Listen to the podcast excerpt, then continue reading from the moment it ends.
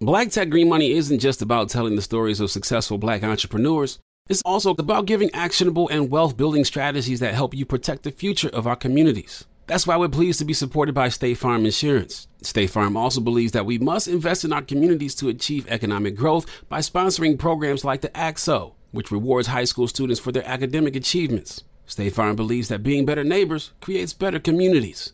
Like a good neighbor, State Farm is there. If you're looking for the most epic place on earth, let's start at the base of a massive waterfall. Then trek through the thick jungle. Then climb to the peak of a snowy mountaintop. Then once you get there, keep going. Because with intelligent 4x4 and 7 drive modes and a Nissan Pathfinder, the search is the real adventure. Available feature. Intelligent 4x4 cannot prevent collisions or provide enhanced traction in all conditions. Always monitor traffic and weather conditions. Moments like my daughter telling me a new joke mean a lot to me. But after being diagnosed with metastatic breast cancer, or MBC, which is breast cancer that is spread to other parts of the body, they mean even more. I take Ibrance, palbociclib. Ibrance 125 milligram tablets with an aromatase inhibitor is for adults with HR positive HER2 negative MBC as the first hormonal based therapy. Ask your doctor about Ibrance and visit Ibrance.com. Ibrance may cause low white blood cell counts that may lead to serious infections. Ibrance may cause severe inflammation of the lungs. Both of these can lead to death. Tell your doctor right away if you have new or worsening symptoms, including trouble breathing, shortness of breath, cough, or chest pain. Before taking Ibrance, tell your doctor if you have fever, chills, or other signs of infection, liver or kidney problems, are or plan to become pregnant, or are breastfeeding. Common side effects include low red blood cell and low platelet counts, infections, tiredness, nausea, sore mouth, abnormalities in liver blood tests, diarrhea, hair thinning or loss, vomiting, rash, and loss of appetite. Yep, yep, Geto Boys is back and reloaded. All in your mouth, yeah, now deep throated. This is for the streets, the real, the railroaded, the disenfranchised, the truth, the scapegoated. And they know it, we speak the truth, so they quote it. Cause we wrote it. The north, south, the east coast is the GB knocking, we keeping your head bobbing. It ain't no stopping. And once the beat drops in, violins, the system is so corrupt. They throw the rock out their hands and then blame it on us. It's GB, don't get it twisted. On cold and we ain't dancing for no buttermilk biscuits. It's Willie D, y'all. Scarface is in the building. Collectively, we are the Geto Boys. Reloaded. Reloaded with another episode of information and instructions to help you navigate through this wild, crazy, beautiful world. In the studio, Reggie Jackson. Hey, fam, we're talking living legend. We're talking iconic. We're talking, you know, even greater than his baseball accolades, his his accolades as a human being. Reggie Johnson of Reggie. Jo- well, you know what? I, I knew I was going to do that. You know, Reggie Johnson. Are you, you familiar with Reggie Johnson, the boxer? Reggie Johnson is a personal friend of mine. So I always, I'm always saying his name. And I knew, I was like, I'm going to mess up at least once saying, uh, you- mixing your name up with Reggie's name. But Reggie Jackson is in the building, fam. Um, I want to, I want to, I just want to just like run down some of the accolades real quick. This is important. Uh, just to establish, you know, why we're having this conversation in the first place. Five time World Series champion, two time World Series MVP, two time Silver Slugger Award winner, four time AL Home Run King. 1973, he was the MVP of the of the league, and in 1993, he was inducted into the Baseball Hall of Fame. Oh, he bad. And it, you know, I, I was thinking about all of these accomplishments of yours. Do you, you know, ever have people come up to you and talk about your stats and your records, and you like, man, what are you talking about? Like, do you do you keep up with that stuff? Um. Well, if I would be saying that to someone, um, I I have that happen a lot. Um, but I wouldn't say to them, "Do you keep up with that stuff?" I would um, be grateful and and you know thank them for being a fan, uh, shake their hand, and say thank you very much. If they didn't want anything else, I'd just say thank you Right. and be honored. Right. I was uh, looking at your uh, D.O.B. You was uh, born in 1946. You just celebrated a birthday. Uh, when- Did you actually celebrate? Did you do anything special? Uh, I was with my lady, my companion, for 30 years.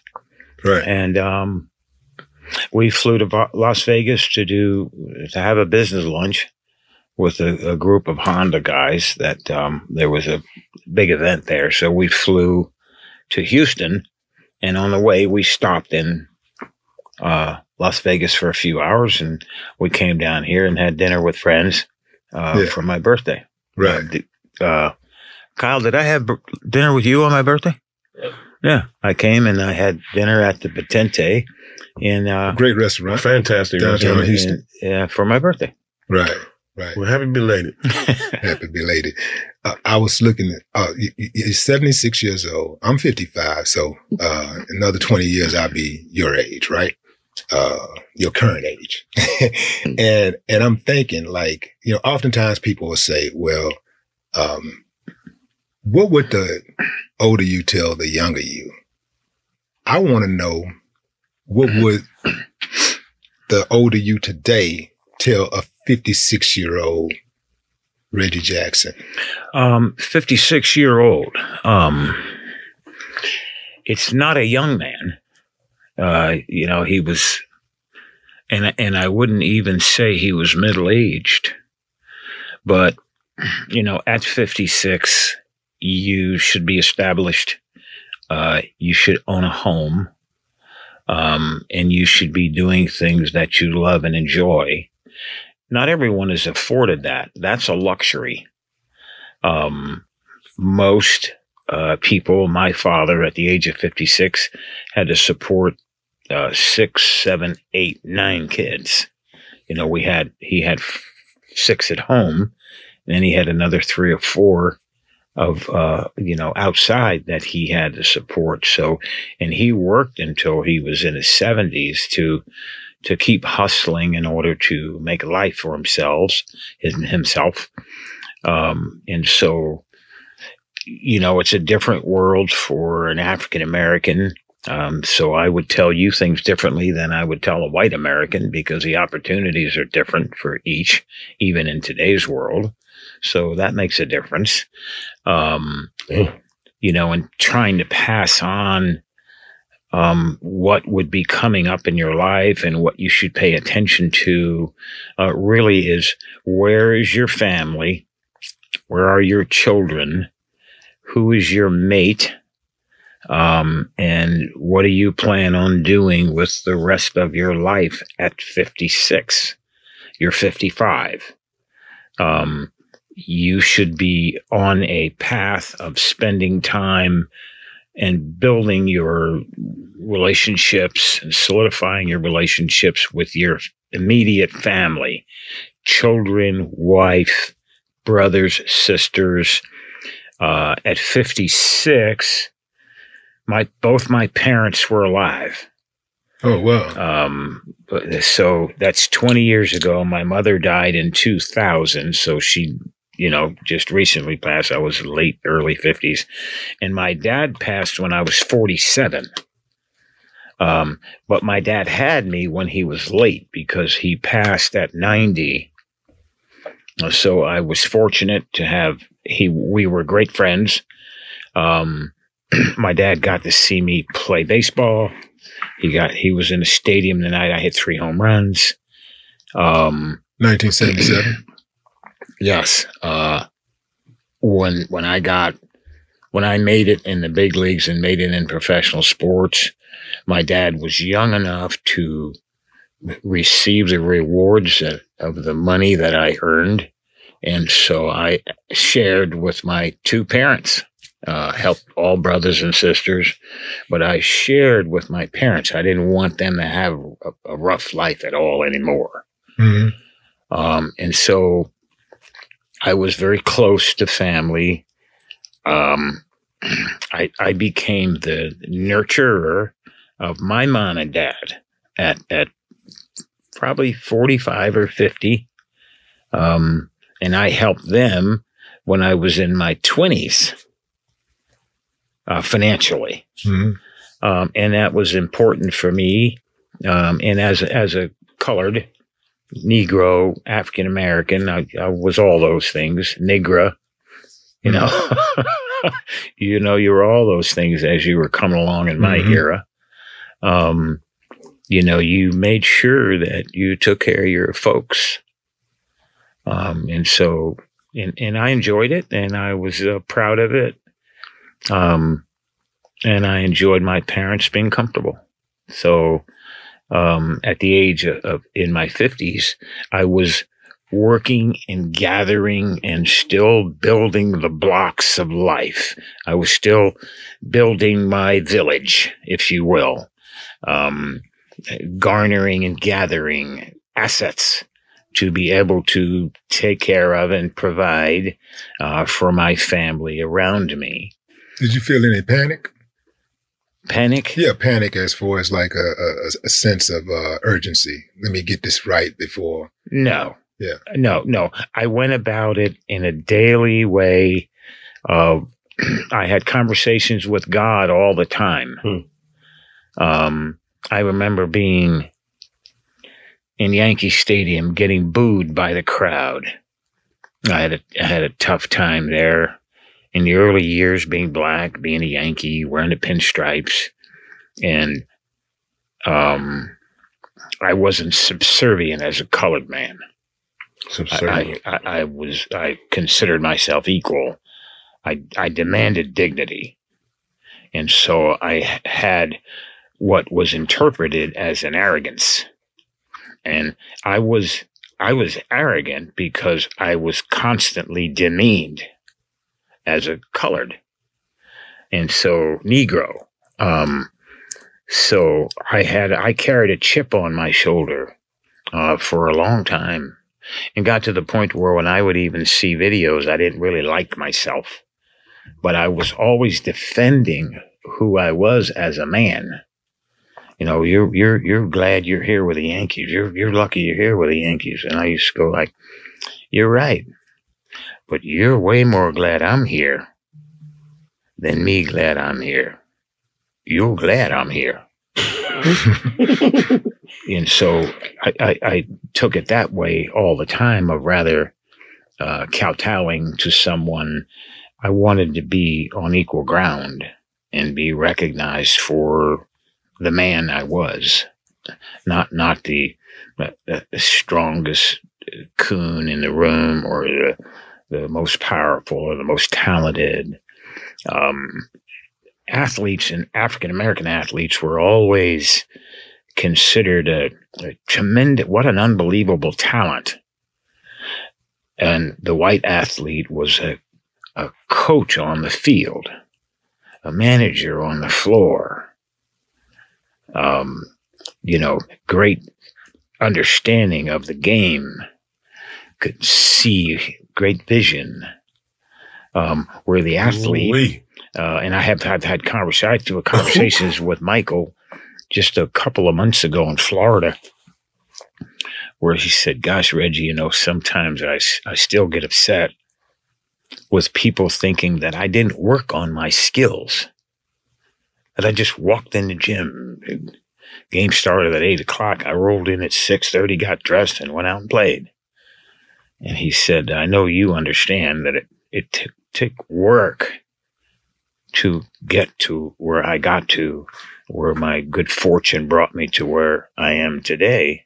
I I, I worked at it. That's Michael Jordan. Yes. Um, who is at least in the paragraph of greatest athlete, the greatest basketball player. He's in the last sentence. It's either him or someone else. That is the greatest. That is the, the real goat. You know, when I you hang around with him, then you got a couple of goats in the room with me and, and him or, or whomever. But when it gets down to the end, the, you know, the last few, you know, the Jackie Robinson, Hank Aaron, Willie Mays, Jimmy Brown, Michael Jordan, Wilt Chamberlain, Bill Russell. There's a lot of cats. The Tiger, there's a lot of cats in there. But, you know, uh, Jordan and the five, six, seven, eight, nine guys you mentioned there in the last paragraph. A couple of them in the last sentence. When you get that many goats in one room, now it becomes a matter of subjectiveness, right? It, it's, it's, It's It's it's, like- it's it's it's whomever you pick, right. and those guys I knew them all. None of them have any preference of being the guy. They're comfortable and grateful uh, to be in the paragraph. Um, you know, and, and talking to Mike, Michael, uh, the last time was probably the best conversation I've ever had with him. He said, Reggie, gosh, I never thought I would be where I am today for my, my product and my, my commercialism that has turned into, into the business that I've got. I never dreamed it'd be like this. He said, I want to enjoy it and share it with my family. What, what, what better words could you say? You know, Were there any like similar opportunities for endorsement deals in your heyday? Yeah. Oh, yeah. I, I made more money off the field than I made on. I made more money in endorsements. I had a deal with Panasonic that paid me two hundred and fifty thousand a year for twenty years. Nice. Nicely done. Twenty years. I when I left them, I was with them for about ten or eleven years, and they paid me for the next eight for an appreciation of um, helping their brand when I was in New York. Uh, we had a couple signs there. The, the Lincoln Tunnel, the most popular sign in the world at the time, like having something on 42nd Street, that you had to go by that sign to get in and out of the city. And, and we had it for like 10 years, and I only played there for five. But Panasonic rewarded me co- very comfortably for that. I wish I'd have known that stuff. I would have bought more It was, Panasonic it was products, called. Reggie Vision. Yeah. Reggie It was called Reggie Vision. Yo, Yeah. Yeah. Did you do any um uh Coca Cola, a Sprite, or No, I, Pepsi, I- I- Gatorade? No, there would Wheaties? no, no drinks like that. You know, it was on the cover of Wheaties or the the box. Um, and then I did some Fabergé stuff.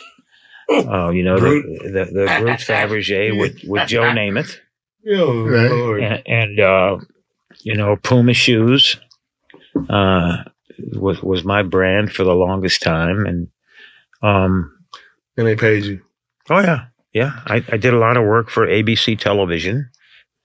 I was I did I did several World Series as an announcer when I was a player. Right, right, right, right. Uh. I saw some of that.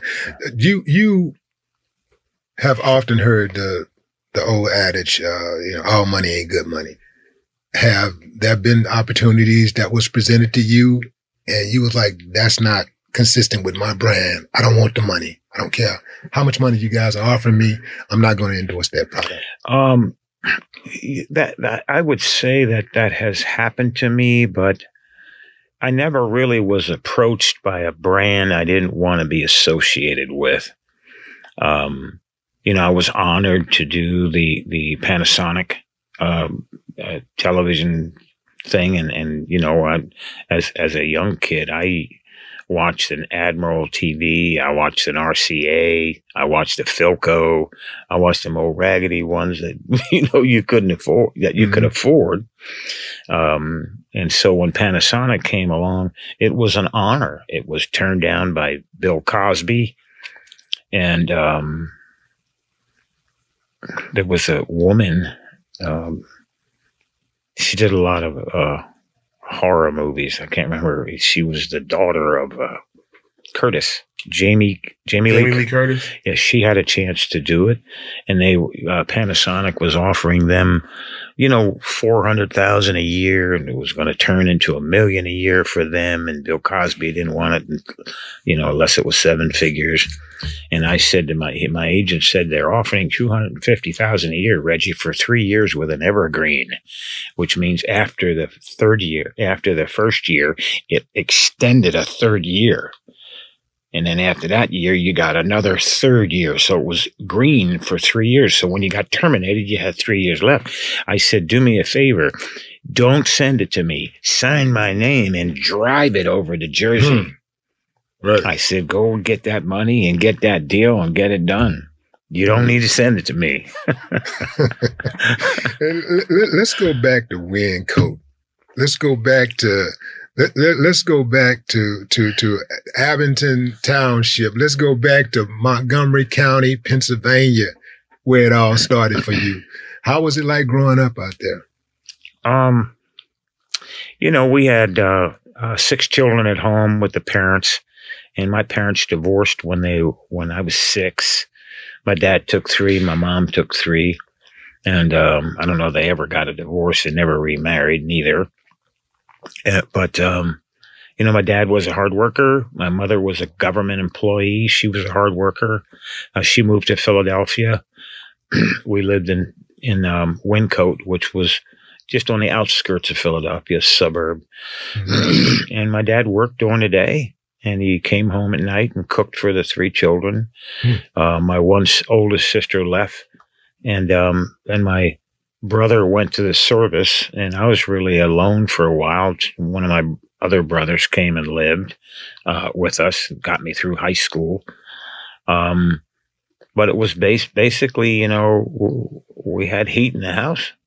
Um, we didn't have a lot of extra food. My dad bought food home from work every day because uh, he owned his own business as a tailor and dry cleaner. Um, you know, but we, we ate every day.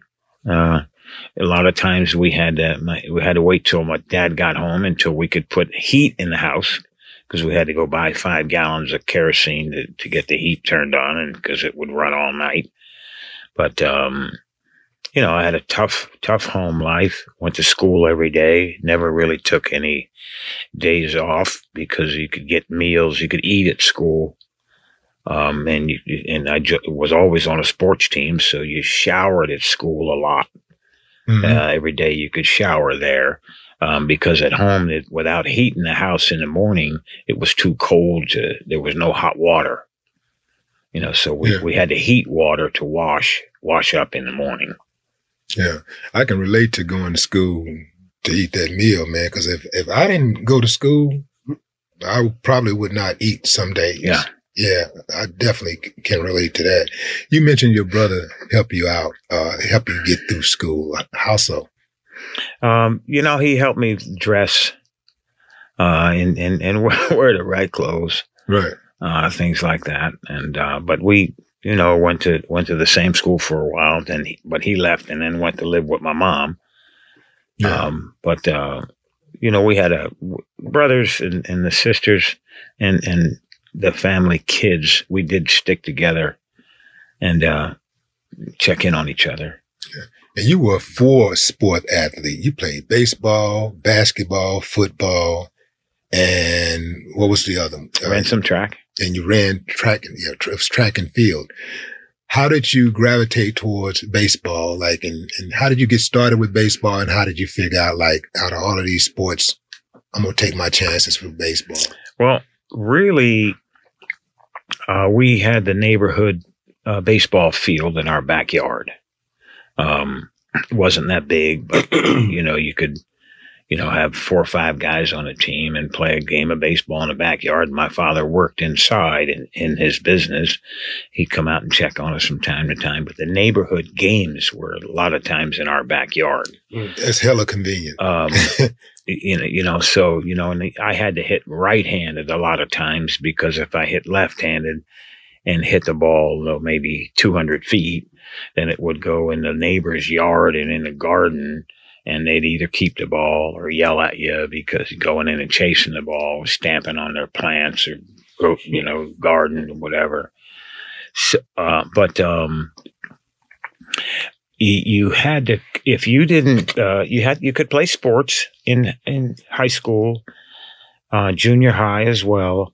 But if you weren't on the first team, uh, he, he, dad wasn't interested in building your social skills. You had to come home and work if you weren't on the first string. So if you were sitting on the bench, you you quit the team and brought you at you brought you a butt on, worked and helped. Yeah. You know, so uh, but I I made all the first string baseball, basketball, football, ran track um, during the baseball season. Um, and I went to college uh, to at Arizona State University. Mm. I was a much better football player Um, I had size and speed. I was a 190 pounder, 185 pounder in high school as a halfback, uh, and, and, and safety. And then at Arizona State, I got to about 197 to 203, ran a 4 5 40, had size That's speed. and um, I was uh, really looking to play pro football. Um, I had played baseball and I loved baseball. I was probably the number one player in the area in Pennsylvania, out in Philadelphia, and all around. Um, but I had a, you know, I was with a single parent and um, a lot of racism in my neighborhood Mm. uh, as a black kid, and I was angry and and tough um, from the racial slurs and the racial stuff that you dealt with all the time. So I had an attitude, and I was physical. Um, you know, if if somebody would call you a nigger, then you going to whip you. You going I got. Get the now I book of got- the now last I gotta every now whip your ass. Go on, say it, You man. Call me a nigger now. I gotta beat your ass. You know, and, and I, and I would uh, beat a kid up and then take him to the principal's office. You would take it to the I principal's could office. carry him to the Wow. principal's office and, and say I just beat him beat him up because he called me a nigger. Yeah. Yeah. Wow. Geto Boys Reloaded podcast We'll be right back after the break.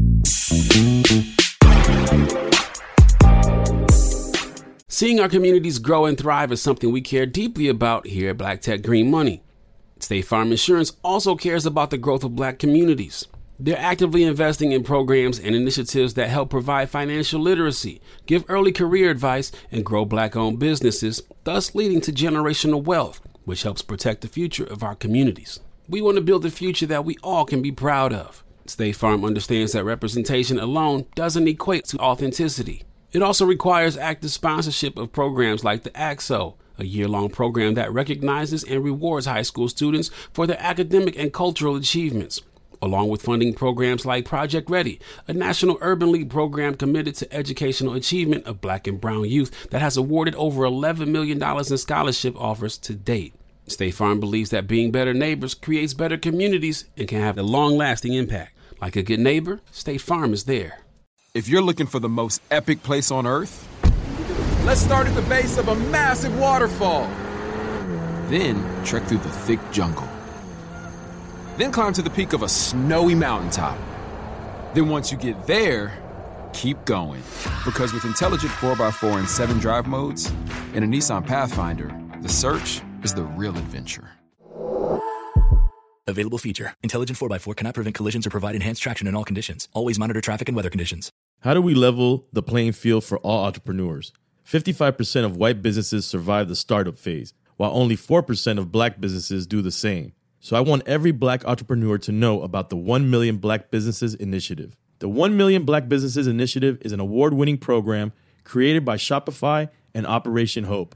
They're on a mission to start, grow, and scale 1 million black businesses by 2030, driving wealth creation for the black community. Out of 6 million employer owned businesses in the US, only 2.3% have black ownership. This program gives black entrepreneurs tools and resources to level the playing field, from free business coaching to tailored training and extended free Shopify trial. Shopify's made a 10 year, multi million dollar commitment to the program, and it's working. The initiative already started, supported, and engaged with over 334,000 black businesses, helping them operate businesses that sell anything from skateboards to coffee beans to apparel. Business owners love this program. Simone Harvin, founder of SC Creative Group, says the 1 million black businesses experience for me was unlike any other program I've been a part of, primarily because it was for us and it was by us. Here at Drink Champs, we are always interacting with our listeners, many being black entrepreneurs. Shopify is one of those platforms that empowers and emboldens entrepreneurship. So chart your own path for business success with the 1 Million Black Businesses Initiative and Shopify. Bring your business to Shopify with an exclusive offer at shopify.com slash B-E-N, all lowercase. Go to shopify.com slash B-E-N. You played for Kansas City uh, Athletics, Oakland Athletics. You played for the California Angels. You played for Baltimore Orioles. You played for the New York Yankees. That's a lot of moving around. You know, I, I, I often wonder, like when baseball players, football players, basketball players, when they get relocated a lot, when they get traded and stuff like that, you know, how, what kind of impact that has on your family? Um, well, I was married for a couple of years uh, with the Oakland A's, and so my tenure with the A's was eight seasons. I was married and I was single, uh, married, and single again. Uh, in those eight years, I was only married for about four years. I really wasn't ready to be married, and I, my home didn't have a marriage in it, and so I really didn't quite get it um, wasn't the best husband, didn't really know how to have a, a friend or friendship in, in, in your home between a woman and you. So my, my marriage failed. Um, and I stayed single for the longest time, never got married again. Um, but certainly have a, a you know, a, a lady in my life now that's special. Yeah you was getting a lot of action though, man. I mean, it, that's kind of hard though to, you know, like, especially if you're not ready. If you say, I'm not ready and you got women coming at you from all angles, don't really too much matter what you have at home. If, if those women are coming at you like that, that's kind of hard to resist.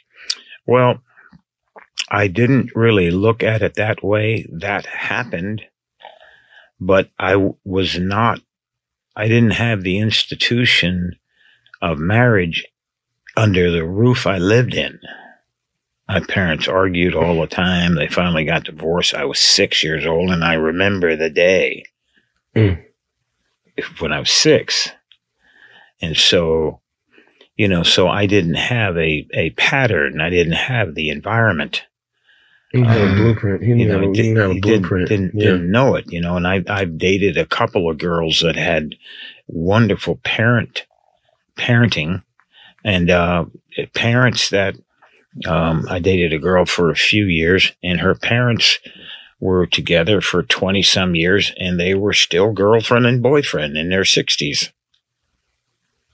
And it was so, it was wonderful to see it, wonderful to, you know, to, to be in a relationship when you could see that the parents had created an environment that the girl was going to make, no matter who she married, she was going to make a good wife because she lived in that environment. Yeah. I, I don't, I don't recall any stories of any wild stories of women coming for you. You know, like we live in the middle, we live in this Me Too era where guys get caught up all the time. Athletes and rappers, they're getting caught up all the time with these, these women coming after them for, for money and, and babies and they got babies and, and they want the money. They're trying to get to the money. Have you ever had a situation like that before? Uh, yes, I have. Yeah. um, you know, I had a child out of wedlock and it's probably the greatest thing that's ever happened to me. And, um, the girl that I had the child the child with hired Gloria Allred, who was known to this day, yeah. and that was my daughter's 31 years old. Gloria Allred was around back when she was four or five years old. Um, and so, you know, I, I went through it. I got through it. Mm-hmm. Um, I got a wonderful daughter out of it and I'm blessed and grateful uh, that I have a spectacular child that's given me a couple grandkids, grandchildren.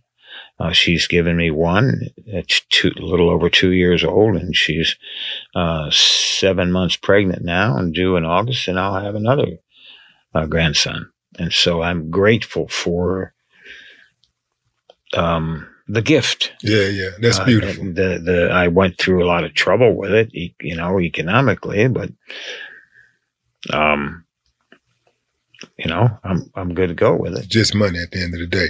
Um, those kids, you know, do y'all like go out and do fun things and all, you know? Get the kids. Uh, I do fun things with my daughter. The grandchildren are are a little bit young.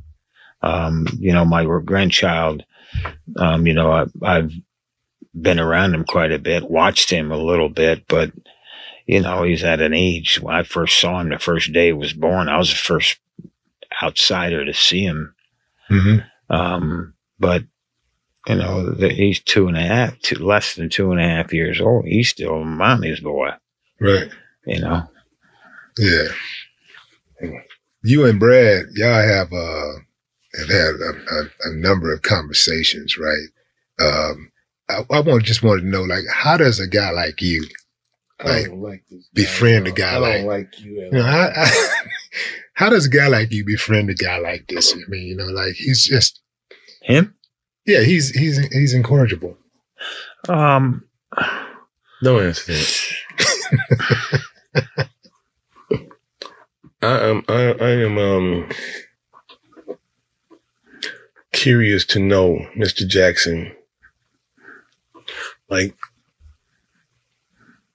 at the end of the day, what would you want it to read up under your name in those lights? Hmm. What would you Um, want to be said about you? I would want it to be said that um, Mr. Jackson was a great teammate in life. Huh? Um, was a person you could count on. Was always there for you. Um, that thought of his friends and family and people that he could help at least as much uh, of he thought as least as much as he thought of himself willing to help his friends and give to his friends with everything that he owned or had um honest and honorable Hmm. he's a man with a good heart and a person you can count on Ain't no doubt about it. I already knew this. I just wanted the rest of the world to know. Yeah. You Th- are working. You are working with the Astros these days. yes Um, I see you and Mr. Crane together all the time. Tell me about Mr. Crane. Is he is he is he cool as I think he is? Uh, Jim Crane is a uh, a man that's on a wonderful mission. I agree. Um, you know his level of intelligence. He's he's brilliant. Um,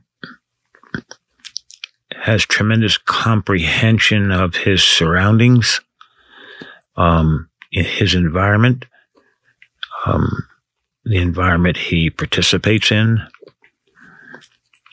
Um, he has great understanding of it and does translate his his success and um, I, I, you would use the term his wealth.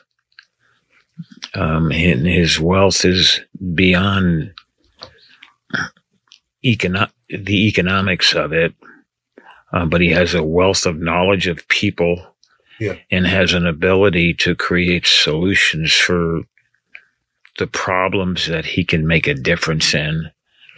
And I find those differences that he wants to make a change in is leveling the player the playing field of diversity. There you go. Um, he does feel for the person that can't that can't help themselves. Um, and I think he's committed to it. I think he's like accept the accepts the burden that has been put on his shoulders to make change for the underserved, to make the the playing field, the path, to carve one that has the signs of success written every mile or two. I, I, I wanted the world to hear that. Because that's that's that's how I feel about the gentleman. Yeah, he's uh, always there trying to make sure that somebody else is he's concerned about others. uh, yeah, big time. And if you see him walk around and walk through life, um, uh, he'll reach down and pick up a piece of trash that's in the stadium that's clutter. He does that on the tee Uh, box too. And- and- hit, hit the yes. and Yes, you'll- you'll pick up a tee. broken tee. Pick up the broken tee. You don't want to. um, he he does want to make a difference for the better gets dumbfounded when people are can't understand. Um, just doing it the right way. Just do what's right. This, um, I believe that he, my three R's of success um, in the business world is the residual of doing the right thing is revenue. Hmm. Don't worry about margin. Don't worry about how much you're going to get. If you do it right, people aren't concerned about what they pay. People want you to do them right, and then they'll pay you. Are there any parallels uh, between uh, George uh, Steinbrenner, uh, Steinbrenner, and um, and Jim Crane and Jim Crane that that you see as far as the way that they operate their teams? Um, they both have a penchant for excellence. George thought that we should be perfect as a team. He thought since he had the highest payroll with his team, Y'all should win every game. that we should be 162 and 0. Yeah. he, he couldn't understand how you know you could just you're better than that guy so why can't you hit a home run off him when you want to or when you need to you got you had three chances today Yeah. you know you're better than he is why didn't you win Right. um, and um, I I see uh, I see some similarities with the demand for excellence and the demand to be the best you possibly can be. Um, Jim has a penchant for being a champion. He has a penchant for penchant for being first, for being a leader. Hmm. Uh, mostly because he has the capability to understand it, plan it, and do it. Mhm. And so he's disappointed if if he doesn't, because he knows he has the ability to be number one, you know, to Mhm. be first. And so he's disappointed when he's not. You know, we were there last year at the World Series and we were losing to Atlanta in the sixth game. And uh, he says, Damn it, I just can't wait till it's over. It's terrible being here like this. I said, Well, there's 30 other teams at home that would love to be in your spot. Hmm. And he kind of looked at me and said, Well, guess you're right. But, you know, he wanted to, he wanted to win. And um, for that, you admire him. And he starts over that day that we lose. He started over again, trying to build a winner and build a champion and get back to the World Series in 2022. We have a chance. Big time. hmm Yeah, that was one of my questions. I wanted to know, like, what do you think our chances were this year? Um, we're not the best team yet. Uh, we're in first place by eight or nine games, and um, we're 14 or 15 games over 500, something like that. Um, and we haven't hit yet. We can be better. We haven't played. We've played pretty good defend defensively. We need to get better defensively, and we haven't hit well at all. I'll bet you we're in below middle of the pack offensively. Okay. Would be That's a interesting. lot of room. Kyle, look that up, buddy. So, so, so, what do we have to do to get better? Your players have to hit. Okay. So we have the. So you're saying we have the you have personnel? the skills. We have the Okay. skill. We have the um, skill positions. You know, we have the players to be able to uh, make us one of the top teams offensively in the league, and they've been that uh, in the last few years. They strike out less. They're on base higher and higher percentage. Um, we put the ball in play more often than anybody else. Uh, we haven't done that this year. We're still in first place. We're not in a good division. And I think we're the only team in the division playing over 500. And I'm not really playing, paying attention to a lot of that now because you're 60 games out. You're 62 out. You got 100 to play. Everybody's going to win 50 and everyone's going to lose 50. It's what you do with the other 62 Huh. Oh yeah. Yeah, I win 40 of those. Yeah. You gotta lose 50. You gotta win 50. The other 42, you win those. And you got the other 62, you want to win 40, 42 of them. And then you win 92 games and you're in postseason somewhere. Yeah. Out of the four teams that you played for in your professional 21 years, uh, which team did you enjoy playing for the most? The A's. I can answer that. No, A's. seriously. Amen. No, for real? Yes. And, and why is that? I was there longer. I was groomed and born with those guys.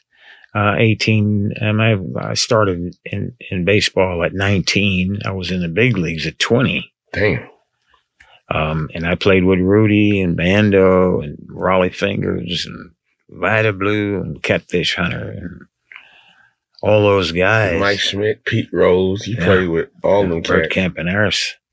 Campaneris. What, what, speaking of Pete Rose, what do you think about this him uh, being denied the opportunity to be in the Hall of Fame?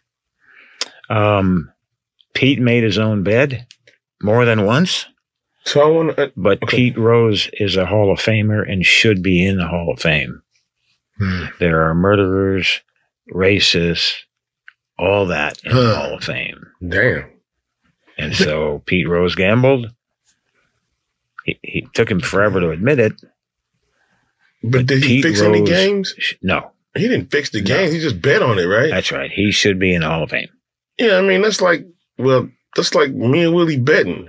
Betting on yourself. Uh, Yeah, he bet on himself, right? Or he bet on another game. He bet on himself. But it don't matter though, right? He bet on himself. Oh man. The trip part about it is that is that I bet you that some of the people that punished him also bet. Hell yeah, they in Vegas right now. Yeah. You know, you have betting now in the stadiums in some places. They have betting in the stadium in Arizona. Betting Yes. on baseball. In, in- yes, Mhm. Stop. in the stadium. But see, Pete, Pete is past his el- eligibility now. What does that mean? Like he's outside, right? No, you're not. They, Uh, they can okay. be brought. They can bring him back. Uh, They can because I thought after after a certain amount of years, you're no longer eligible. DraftKings is owned partially by Major League Baseball.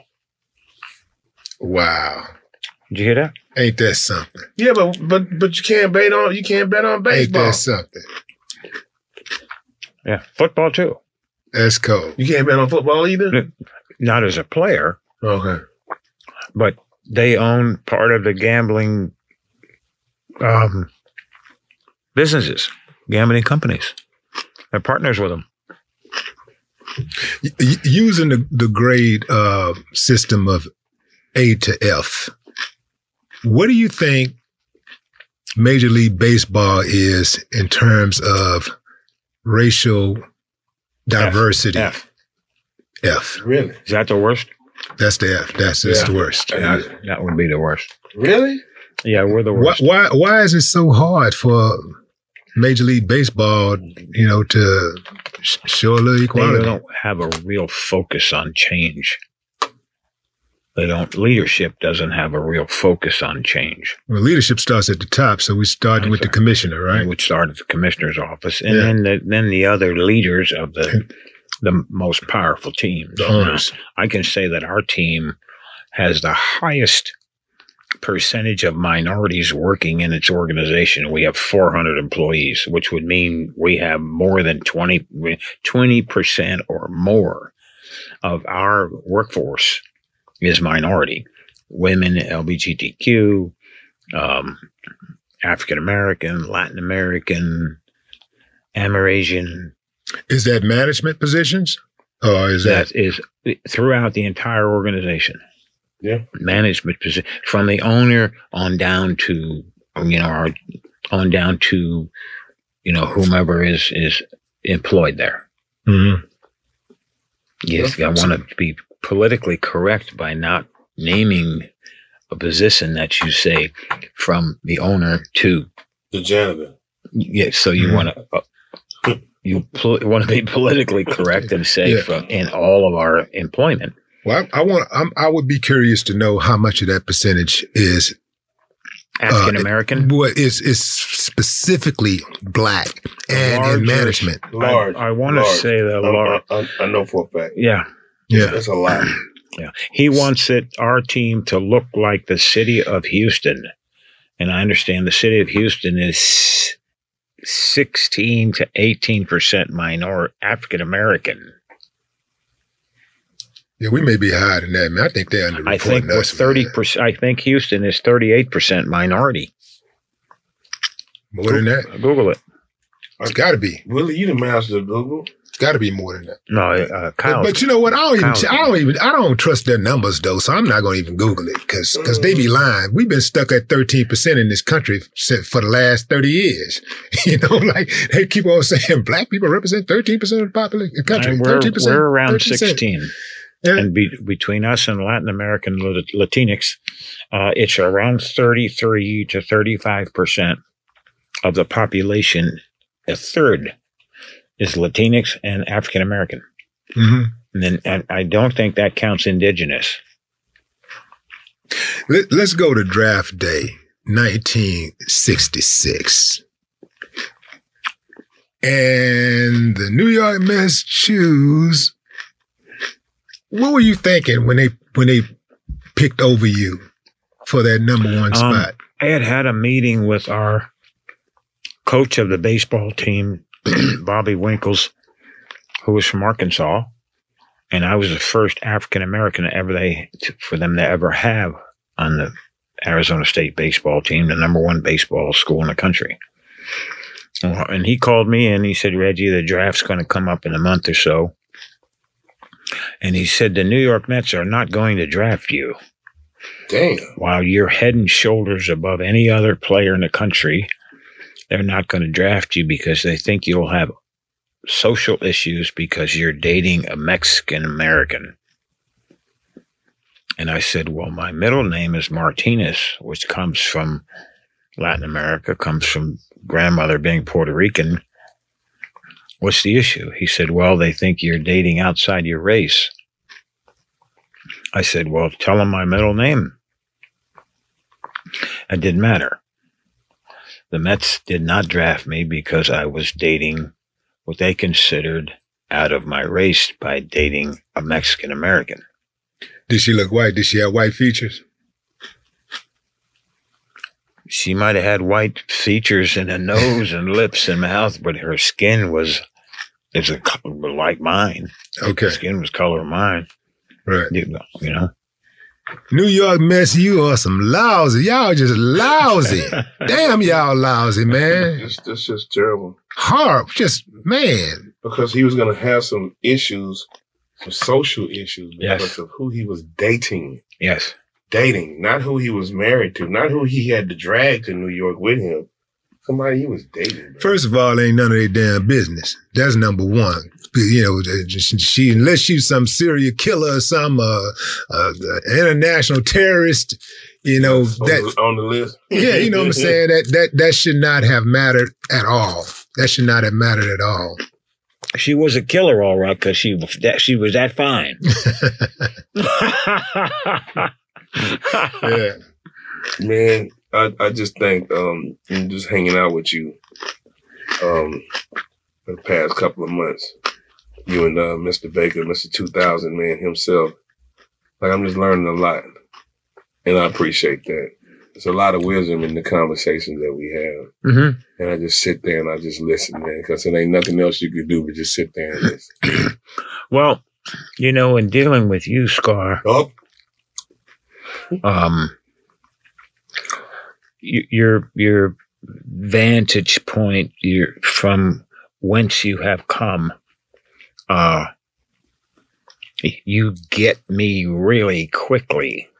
You get Dusty of him being able to say things to you or look at you um, in with the conversation going on you easily you're easy to communicate with because you've lived what I've lived. You have experienced it. Um, I'm the head of diversity for several companies I'm involved with. I'm probably the top guy here with the with the Astros for diversity. I'm an expert. I've lived all the answers. Mm. There isn't too much you can ask me. I don't know what the reaction is going to be or what it should be. Um, you can get into, you can go into a room and feel someone that's got issues with minorities. You can feel them. You know someone's in the room. Why, why, why, why, why do you think people have so much animosity or so? Well, why do you have an issue with a minority? Why? It's an insecurity. Talk you're me. you're insecure um, that that person is going to be treated as well as you are, and it's a tragedy. What that- does that matter though? How? It's who some people are because of their of their insecurity, because their ignorance, because of their lack of understanding of life, um, because of the of, of the God that's in heaven, um, what He's put in their heart. You're going against that. Um, to root against or pull against or believe that you're better than someone else um, is a sickness. That is a sickness. Mm. Who would want to stand? Who would want to? Who would want to stand uh, over a man? What type of man would want to stand over another man? Like I'm, I want to be your God. An uncivilized mutt. I'm trying to I just don't. it's it's an it's a very insecure person that's has a psychological or, or a mental issue you know I, the word that keeps coming to me they're just so insecure about themselves that they want to make themselves or t- talk to you as though they're better than you and that's pure ignorance pure ignorance, as pure as it can possibly be, by thinking that you're better than someone that bleeds red blood. Come on. Um, when, when I look across the room and see this young man here, his heart's pure. He has no negative thoughts in his mind. Come on. And so for me to think that he's, because of his color, he's less than me with the purity of his heart and mind. How sick do I have to be to have that thought? Where is where does my head have to be or have been? How ignorant am I? What what a fool am I? I'm I'm I'm in a breach with God. You you're you're troubled. I got to be troubled to think that. To not think of of him as a pure person that's unimpacted with what is told by his parents or what he hears. It's all so pure what he gets. Help him. Mm. Keep the wind be beneath his wings. Why would you want to pull that down? That's heavy. Why would you want to say something negative to the- a child of God? They're up, up to one, two, three, four, five, six, seven, eight, nine, ten. Like, really? You know, I was in my shop. I have a car shop and General Motors and all the big companies come to California. I'm connected with some f- car dealers and they want to Reggie, would you entertain our people that are coming in town? Can they come by your shop and you make time? I said, sure. I always, I've had probably seven or eight visits like that from manufacturers. And they come by my, my place and I have a newspaper article from Charleston, South Carolina with a sale of slaves hanging in my shop. And I, people say, "Well, what do you have that for?" I said, "I didn't. I haven't forgot. I want you to know I didn't forget. On my office door, there's a plaque made out of metal that I bought in Charleston, South Carolina, and it says no colored. Man, why you got that on your door? I don't want to forget. And so I've had people there. It was a manufacturer that came through my place. I won't mention it. I'm still connected with him. And uh, the guy asked me, there was a gentleman there, and he said, Reggie, why do you have the sale of colored for slaves? And I said, I want to remember the term colored. I said, I'd been Negra, color, nigger, African American, black, multicultural, Negroid. Negroid. I've been all those things. I want to remember that. Damn. And I said, there was a children there and grandchildren, and there was a child there that was 10. And I said, Have you ever heard the term colored before? And she said, Oh, yes, Mr. Jackson, I sure have. Are you serious? And I said to the parents, I said, That breaks my heart. This was about 10 years ago.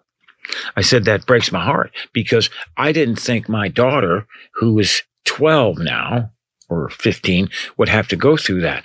But I see that she's 12 and she's 10 years in because she's 10 and she's heard the term. She heard it at home or in school in her environment. She didn't make it up. Wow. I said, so that's painful to me. And man, everybody got quiet for three or four minutes. It wasn't an uncomfortable quiet for me, but it was for a lot of other people that were there. See, I call I call BS on uh, on on hating a person based on their skin color, and this is why. Our strongest convictions that we have in life comes from people who look like us in most cases. If you were abused as a child, you were probably abused by somebody who looks like you.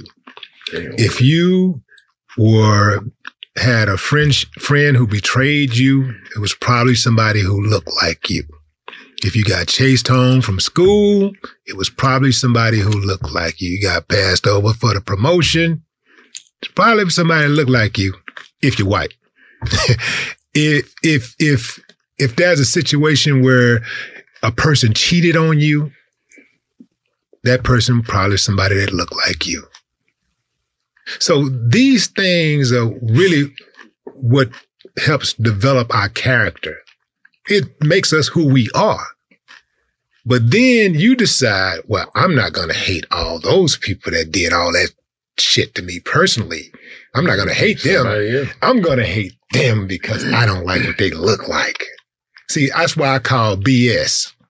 This is just, and, and so they, these are just excuses that people use to to justify bad behavior. That's all it is. It's just, just people that, you know, like, like it's, it's like uh, Reggie was saying, like these are people who, who are just, that have a low self-esteem. They, they, they have low self-esteem and they have a, they have a low, like, uh, standard for themselves. They just don't like themselves. It's just like the guy who went out and did the shooting in Buffalo. He called himself a white supremacist. No, you're not a white supremacist. You're a white inferiorist. That's what you are. Because if I'm, if I feel superior over someone, why would I throw my life away for somebody? Uh, as much as I hate you, I'm not finna go kill you and kill you and kill you and kill you and then go spend the rest of my days in jail. I'm superior. Why am I throwing my life away for you? Why am I even thinking I'm not you? even thinking about you because yeah. I'm superior. See? So they're not superior. They don't even believe that they're superior. They use the white supremacy thing so that they can get paid after they go do some dumb shit or so they can be honored in some type of way by the sick bastards out there who think like them. There's no way possible that if I consider myself a supremacist, where I throw my life away over people who I think are lower than me. Damn. This is a guy who gave up on life. He couldn't hack it. He gave up on life. His sorry ass didn't want to get up and go do what uh, billions of people do every every day. Get up, go to work, get up, go to school, study whatever you got to do. He didn't want to do it. he wasn't good with girls. He was socially awkward, no friends. And so he's feeling down and done with life. So let me just go out with a bang and go after them. You dig what I'm saying? That's what that's about, man. Low self-esteem, that's all it is. And it's the people who don't, who think very low of themselves. You got to think low of yourself to go out, just like a, a guy who would be a simp that go out and, and, and harm a woman because the woman rejected him, right? This is a guy. Why would you throw your life away okay, she she she she stepped out on you. She's nothing. She's all these names you're calling her. So why are you sitting in jail? Mm. Why did you put a gun to your head and kill yourself for somebody who was all of these derogatory words that you just called her? Why? That is because you can't hack it.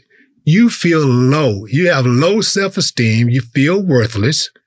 And the only way that you know how to make yourself feel some type of relief just for a moment is to harm somebody else.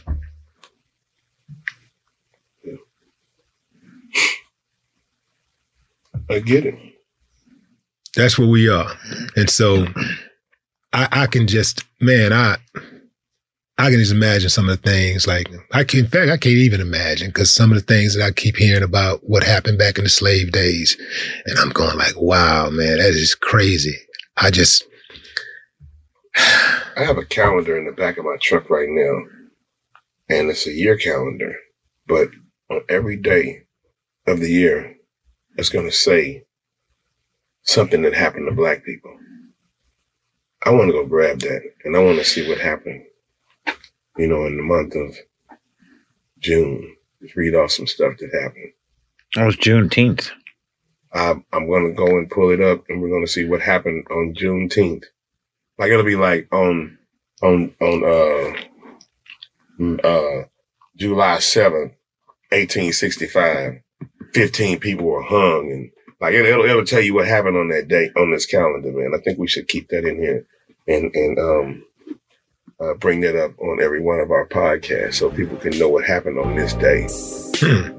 Interesting. In fact, I'm gonna go grab it while you and Mr. Jackson talk a little bit. Geto Boys Reloaded podcast will be right back after the break.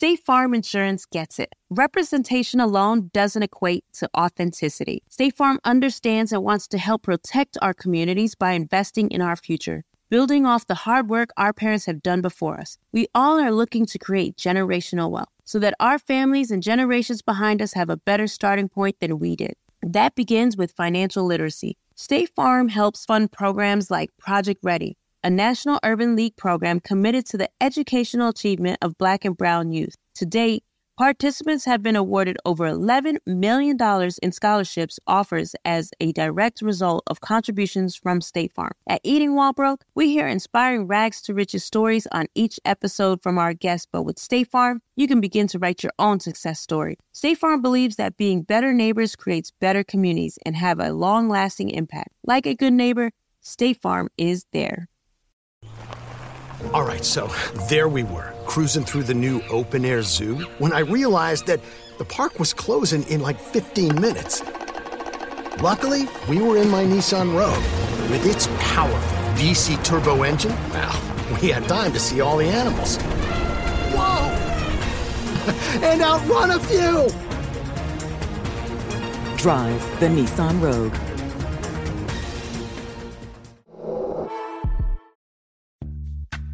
Snagajob is where America goes to hire, with the deepest talent pool in hourly hiring. With access to over 6 million active hourly workers, Snagajob is the all in one solution for hiring high quality employees who can cover all your needs.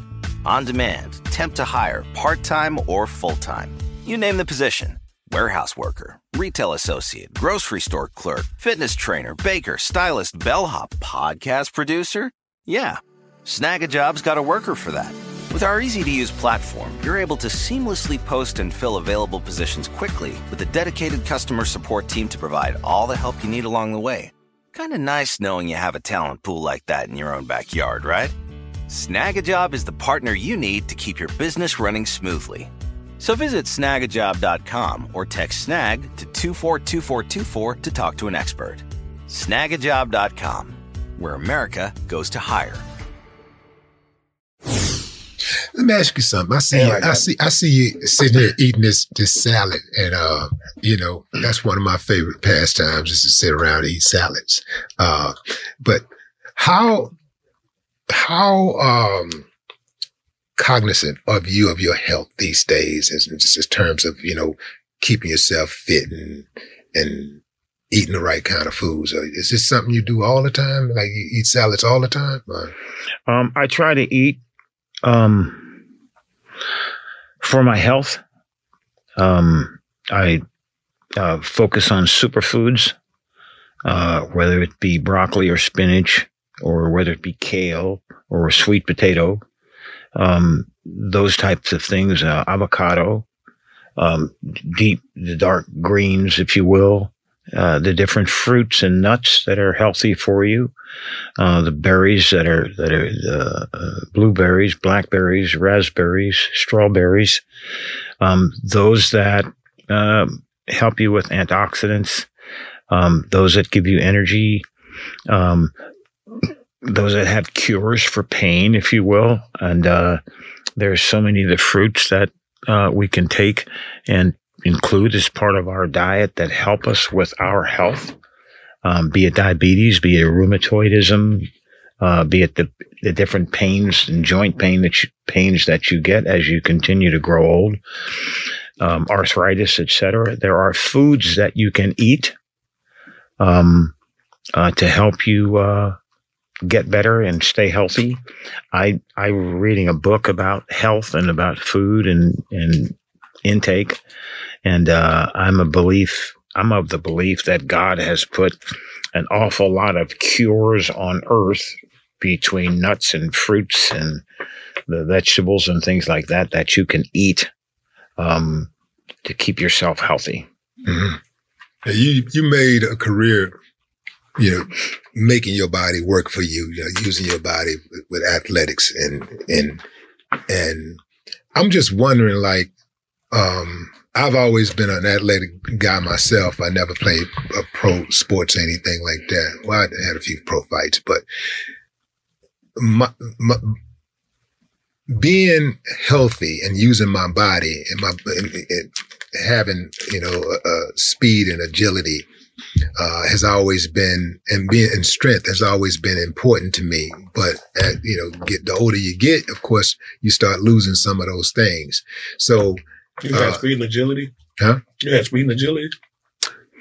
I don't believe that. Get, get, get, it, get in, get in range of the left hook. Come, come, come, come a little closer. so, my, my, my, but my question, my question to you is like, is like, when do you, do you like, uh, you're 20 years older than me. So when you look back at, again at that 56, when you were 56 and where you are right now, how much has changed about your body? Um, I've lost a lot of muscle density uh, in my body. Um, you know, I do have some arthritis in my body, you know, which is a change. Um, I developed arthritis about eight, nine years ago, um, and I'm 76, uh, which is late uh, to develop those kind of things. Um, miraculously, I still see 2020 without glasses. I use glasses um, to pr- help my vision at night. Um, but I can read without, I can read the calendar without glasses. Mm-hmm. Um, you know, with that small print there. Um, I, the the muscle density goes away, your strength goes away, uh, your balance and equilibrium goes away. You know, so you, meaning your stability. Mm-hmm. Um, So you have to be intentional when you're walking. Um, well, you know, I won't say intentional, but you need to pay more attention. Um, s- I want to say there's uh, the greatest percentage of death with uh, elderly people over 70 is a fall. Mm-hmm. And some, you hit your head somewhere.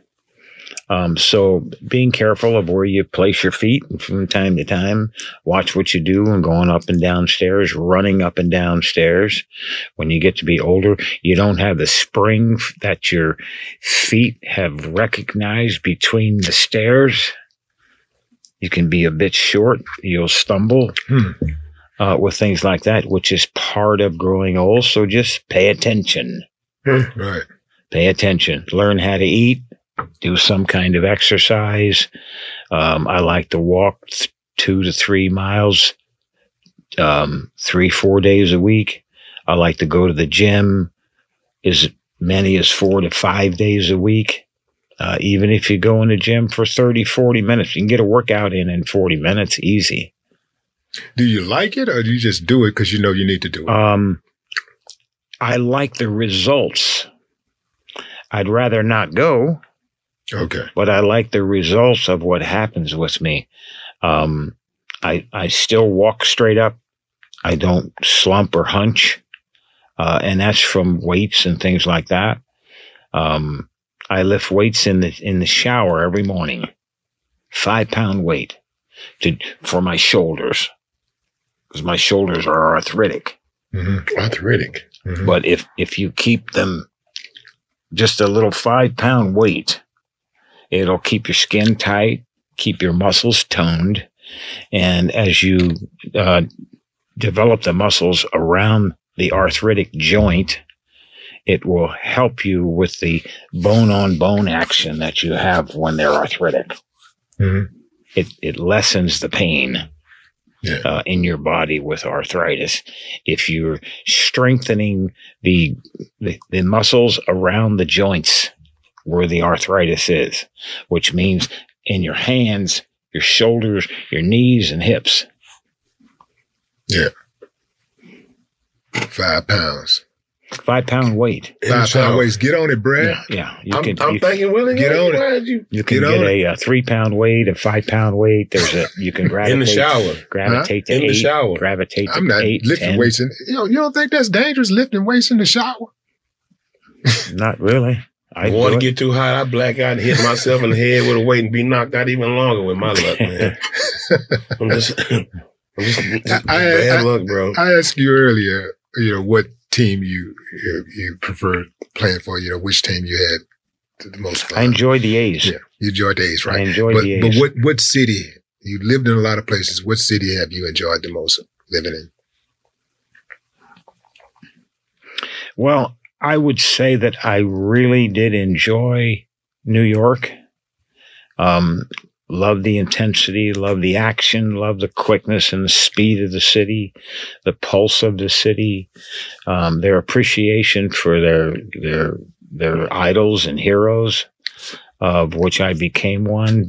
You know, by playing there, like Joe Namath, Willis Reed, Lawrence Taylor, Mickey Mantle, Joe D, Jeter, you know, all those guys that have that have been very successful there and been honored, Mariano Rivera.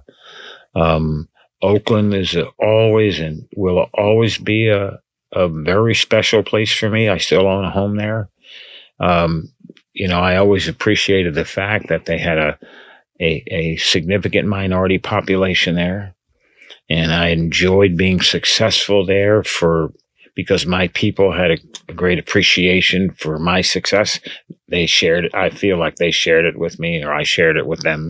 And still to this day, when I go back, they had a 50 year reunion with the World Series team of 72. And we'll do that the next two years. We have a 50 year reunion in 73 and a 50 year reunion in 74 because we won three years in a row. so Gene, Gene Tenace, who was the most valuable player of the World Series in 72, he had four home runs. He threw out the first pitch and he walked up in front of the mound. And I was standing next to Rollie Fingers and he said, now, what this is telling me is they're having the MVP throw out the first pitch. So a year from now, you're going to throw it out. And he said, two years from now, it's going to be my turn. He says, I hope the hell I can do it when I'm 77. So so at se- so 70, 76, 77, 78, 79, 80. Do you see yourself still, you know, working with the Astros or working in some capacity with Major League Baseball? Uh, I'll be working with Major League Baseball, and I'll be working with uh, the Astros if Jim Crane is here. Yeah.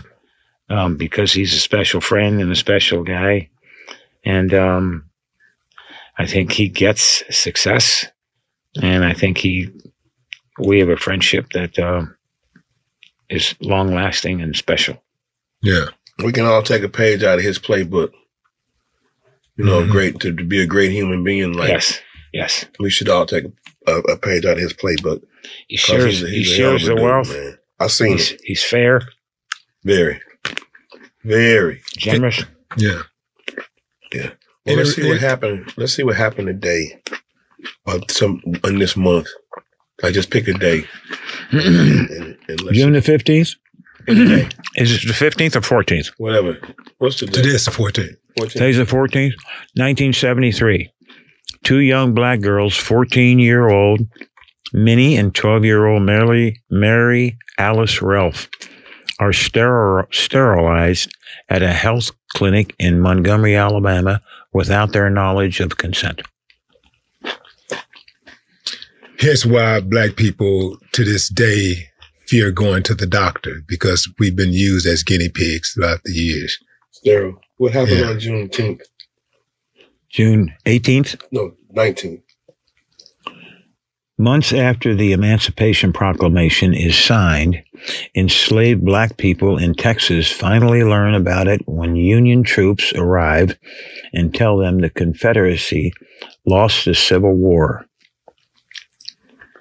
What do you think about these uh, politicians actively passing laws to prevent uh, critical race theory from being taught in schools? Define it for me. So, so critical race theory is is is is is putting the information out there about slavery. They're they're saying you they don't want you to teach like the true history of America, like stuff that really happened during slavery and and even post slavery, Jim Crow and all. They don't want that taught in schools because they say it it makes white children feel bad. And it's, wait, it's also a law. It's a, it's a law in Florida right now that's saying that you can't make um, uh, a group of people, a certain group of people, feel bad for for you know the pain that they inflicted on another group of people. For sure. Um, I 100% disagree with it because I want young African Americans to know what all African Americans went through and why your folks, when I say folks, I mean the generations before you, the younger generation needs to know what you went through what you think about in quiet moments, why you may snap at someone, or why someone may say, Young fella, you'll learn one day, you'll have an understanding. it's part of the history of the country.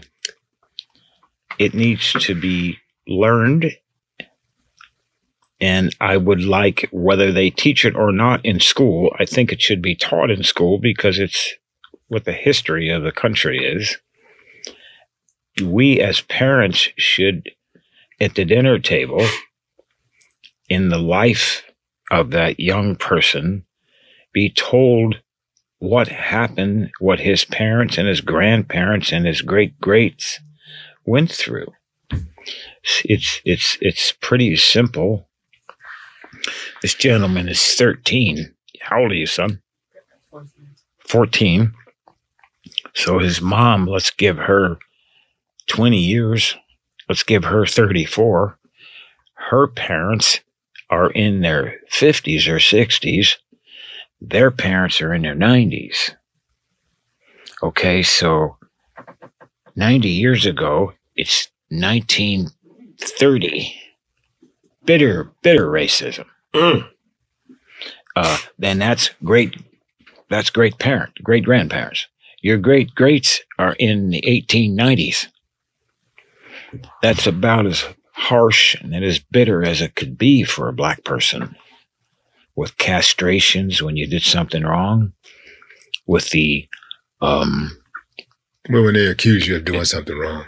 with with the passing of your children and and grandchildren at the age of 12 to 15 18 years old to go to the house and be slept with and raped by the owner of the house or the owner of the slaves.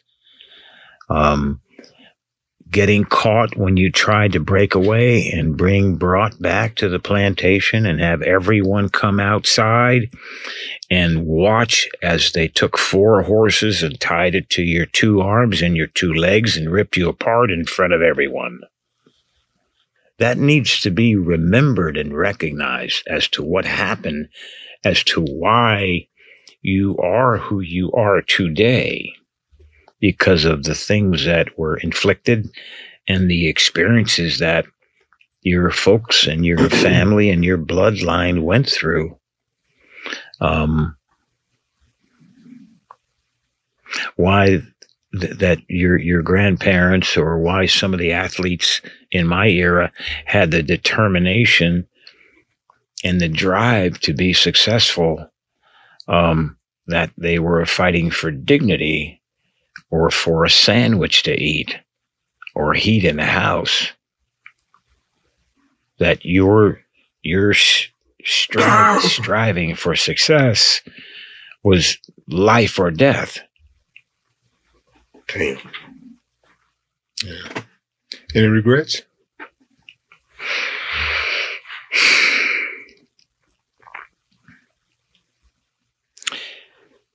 I probably wish I would have had four or five children because I had the capability of raising them in a good environment and getting them good educations and being positive impact to the community. Hmm. Um, and I would have enjoyed, selfishly, I would have enjoyed it. Yeah. Well, man, this has been a, a spirited discussion. Uh, we really do appreciate you uh, imparting your wisdom. I tell you, like, uh, as much as I've admired you on the field, off the field, even more. Yeah. You know, I think there's a. I I sense a commitment in Brad Scar. You can call me Brad, man. I don't even like Scar no more. I um, really wrote. He wore that out so bad on stage until I don't ever want to be Scar again. Call him bro. DJ Action. Jackson. No, DJ Action. DJ Action.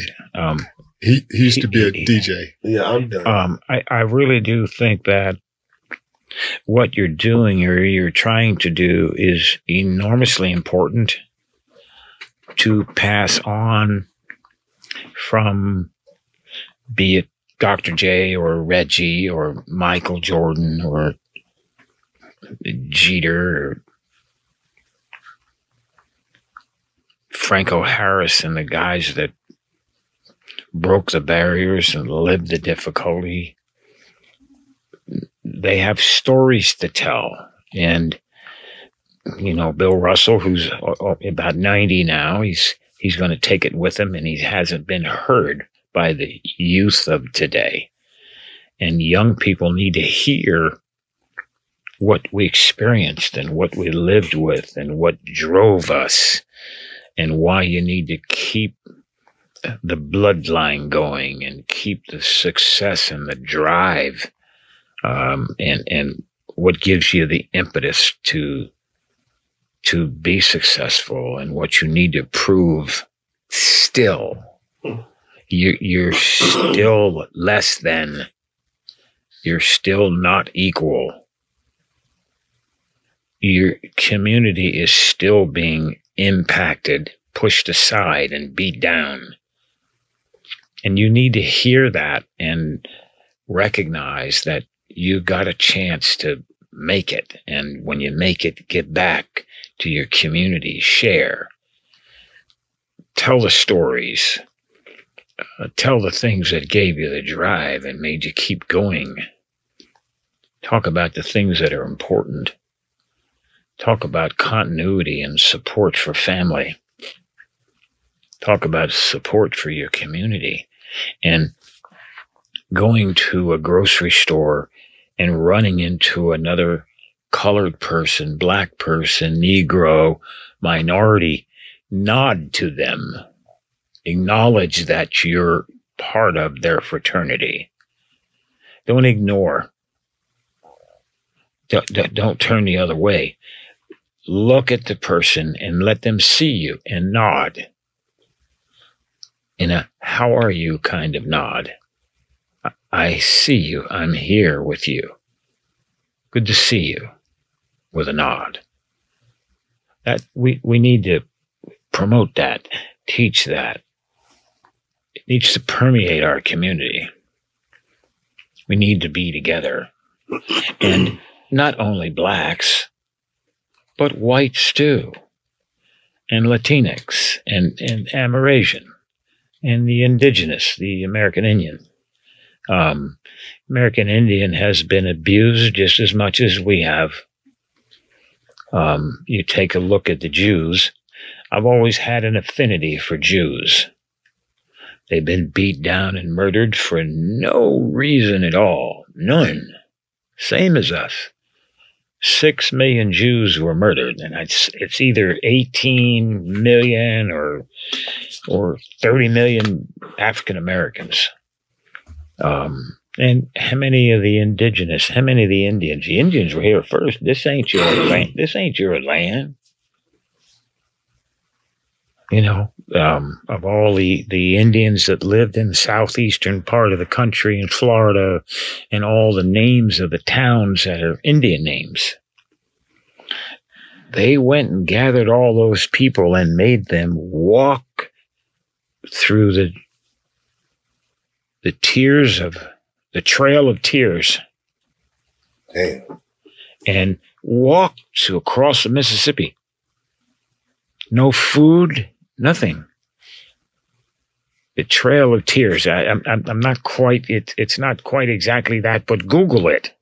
It's a horrible story of what they did to the Indian in this country, and how they've given them um, money, reparations, and then the worst land in the country to live on. Trail of uh, Trail of Tears, te- tears of. Willie gonna have it. Could did you find it? Trail Um, tears. Kyle, did you find it? Plays approximately sixty thousand American Indians. There you go. Did, did you find it? I did. What's it say? Says a lot. What's what's the title? Trail of Tears. There you go. Trail of Tears a series of forced displacements, approximately 60,000 American Indians. Wow. Made him walk. Sure did. Yeah. It sure did. Hmm. Man, I don't even know about that. The people. Jackson, you- you- you- it's always a mind blowing conversation with you, man. I'm gonna go ahead and let you finish your salad now. But fantastic, man. Absolutely fantastic. I roomed with a guy by the name of Brady Walker in college. Look, I got a note from a guy the other day on one of the social mediums that said, so and so went to college with you and he's really sick. He passed away and he's going to be honored. And he was your roommate in college. I was sitting with a few guys and I said, let me tell you about this story. When I went to college, there were no colored that roomed with whites. say that again. When I went to college, there were no colored. There were no colored rooming with whites. I couldn't room with a white guy. you could. How you gonna room with me? It was sixty four. They allowed Negroes to vote in 1965. I remember that. Damn. You you, could- you couldn't. I didn't say nothing. I just kind of chuckled to myself where somebody was wanting me to come or say something or pick up in video. You- Reggie, your roo- college roommate died. Well, he told that story. Well, he didn't tell it to a colored person because somebody would have said, When was that? 1964. Really? You ain't room with Reggie, bro. No, well, no white boy won't be rooming with him. It wasn't allowed. I was the first guy to have a white roommate in baseball. Guy's name was Joe Rudi. 1968. That was big news. Really? That was big news. So I didn't know what to say to the guy. Man, you. Did you respond? No. You, sh- you, you should. I say, come up like Muhammad Ali. Muhammad said, we were talking and he said, uh, he saw a picture of the Last Supper. He said, Mama, I don't see no colored, no colored angels sitting up there.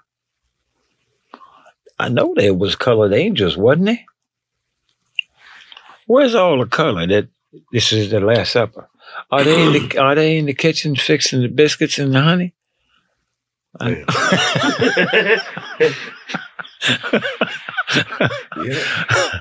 I had to tell that story every once in a while to bring some levity to the to the horror. Boy, some levity to the horror. Yeah, it, it- Brady Walker was my roommate in college. That's the one that's sick and died. He was six four, So, did he get about sick and two twenty. No, mm-mm. So somebody lying. This Brady was colored. Brady, Brady was a brother Okay. from Mississippi. Okay. you know, and he, he had a stammer, stutter, super guy. His family would uh, send him cornbread and biscuits, you know, out cookies to our dorm. And, and when we slept in the uh, room, the room wasn't no bigger than this. Right here, but it was plenty good for you know him and me. You know, each each each guy had four or five pairs of pants, one pair of dress shoes, one pair of sneakers, four or five pairs of socks, five six pair of underwear, a couple t-shirts, and then you had you wore your football t-shirt around, and that was always your clothes. You know, you went to school and you came home, took your clothes off, and hung them up. Yeah. And uh, we used to get in conversations. You know, what the white guys lived in the same dorm, and they would laugh at Brady because he stammered. Super sweet guy. And uh, Stammered. yeah. And I used to, so he was stammering one day, and they were laughing. And I said, "You know something, Joe, Joe, and Jeff. One of these days, Brady's going to get pissed off because you're laughing at him." he's going to jump on you and he's going to beat your ass for all those kids in Mississippi when he was five, six, seven, eight, nine, ten, eleven, twelve, calling him a nigger. He's going to jump on you and beat your ass. And I ain't going to do nothing about it. I'm to, then after he beats your ass, I'm to drive you to the hospital.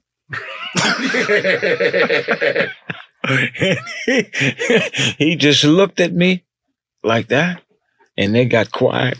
And we went back in the room, and Brady, like I said, he would lay down his feet, be over the end of the bed. Reggie, I'm gonna. I can't wait to call my mama and tell him what you said. You talk to them white boys like you ain't got no problem. You ain't scared of nothing. I love to see you talk to them. And you want to know something? You gonna be right one of these days if I ever get mad. Damn. when you was when you was uh playing and and you know when you got that name Mr. October, did you ever feel any pressure to actually like I know it's the postseason and everything, and you got the name because of your your your ability to perform under pressure. But and in the in, in the clutch. But did you ever feel any pressure, any additional pressure in the postseason because you had that title, Mister October? Not really. No. I guess if you look at Steph Curry or or Jordan or any of those guys, Magic Johnson, Kobe, Kareem, the greats. I really felt like when the postseason got close, I got better. And so I kind of relied on it.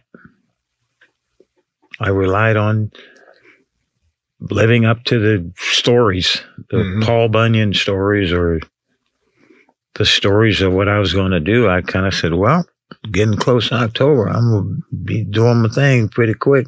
Huh. You better be careful. Right. I'm come out with a cape on. but I, I kind of got to the point to where I believed it and it gave me a confidence. Yeah. Yeah. Nice. Well, thank you again, man. We really do appreciate My pleasure. taking time out to talk to us. This episode was produced by A King and brought to you by the Black Effect Podcast Network and, and iHeartRadio. Black Tech Green Money isn't just about telling the stories of successful black entrepreneurs. It's also about giving actionable and wealth building strategies that help you protect the future of our communities. That's why we're pleased to be supported by State Farm Insurance. State Farm also believes that we must invest in our communities to achieve economic growth by sponsoring programs like the ACT-SO, which rewards high school students for their academic achievements. State Farm believes that being better neighbors creates better communities. Like a good neighbor, State Farm is there. You know a spot, but not just a spot, the spot. Actually, with the 2023 Nissan Frontier, you know a bunch of them. But the key to these great spots? Being able to reach them in the first place. Your spot is out there. Find your frontier in the 2023 Nissan Frontier with standard 310 horsepower, advanced tech, and 281 pound feet of torque. Right here, right now. Find your beautiful new floor at Rite Rug Flooring. Choose from thousands of in stock styles, ready for next day installation, and all backed by the right price guarantee. Visit riterug.com. That's R I T E R U G.com today to schedule a free in home estimate or to find a location near you. 24 month financing is available with approved credit. For 90 years, we've been right here, right now. Rite Rug Flooring.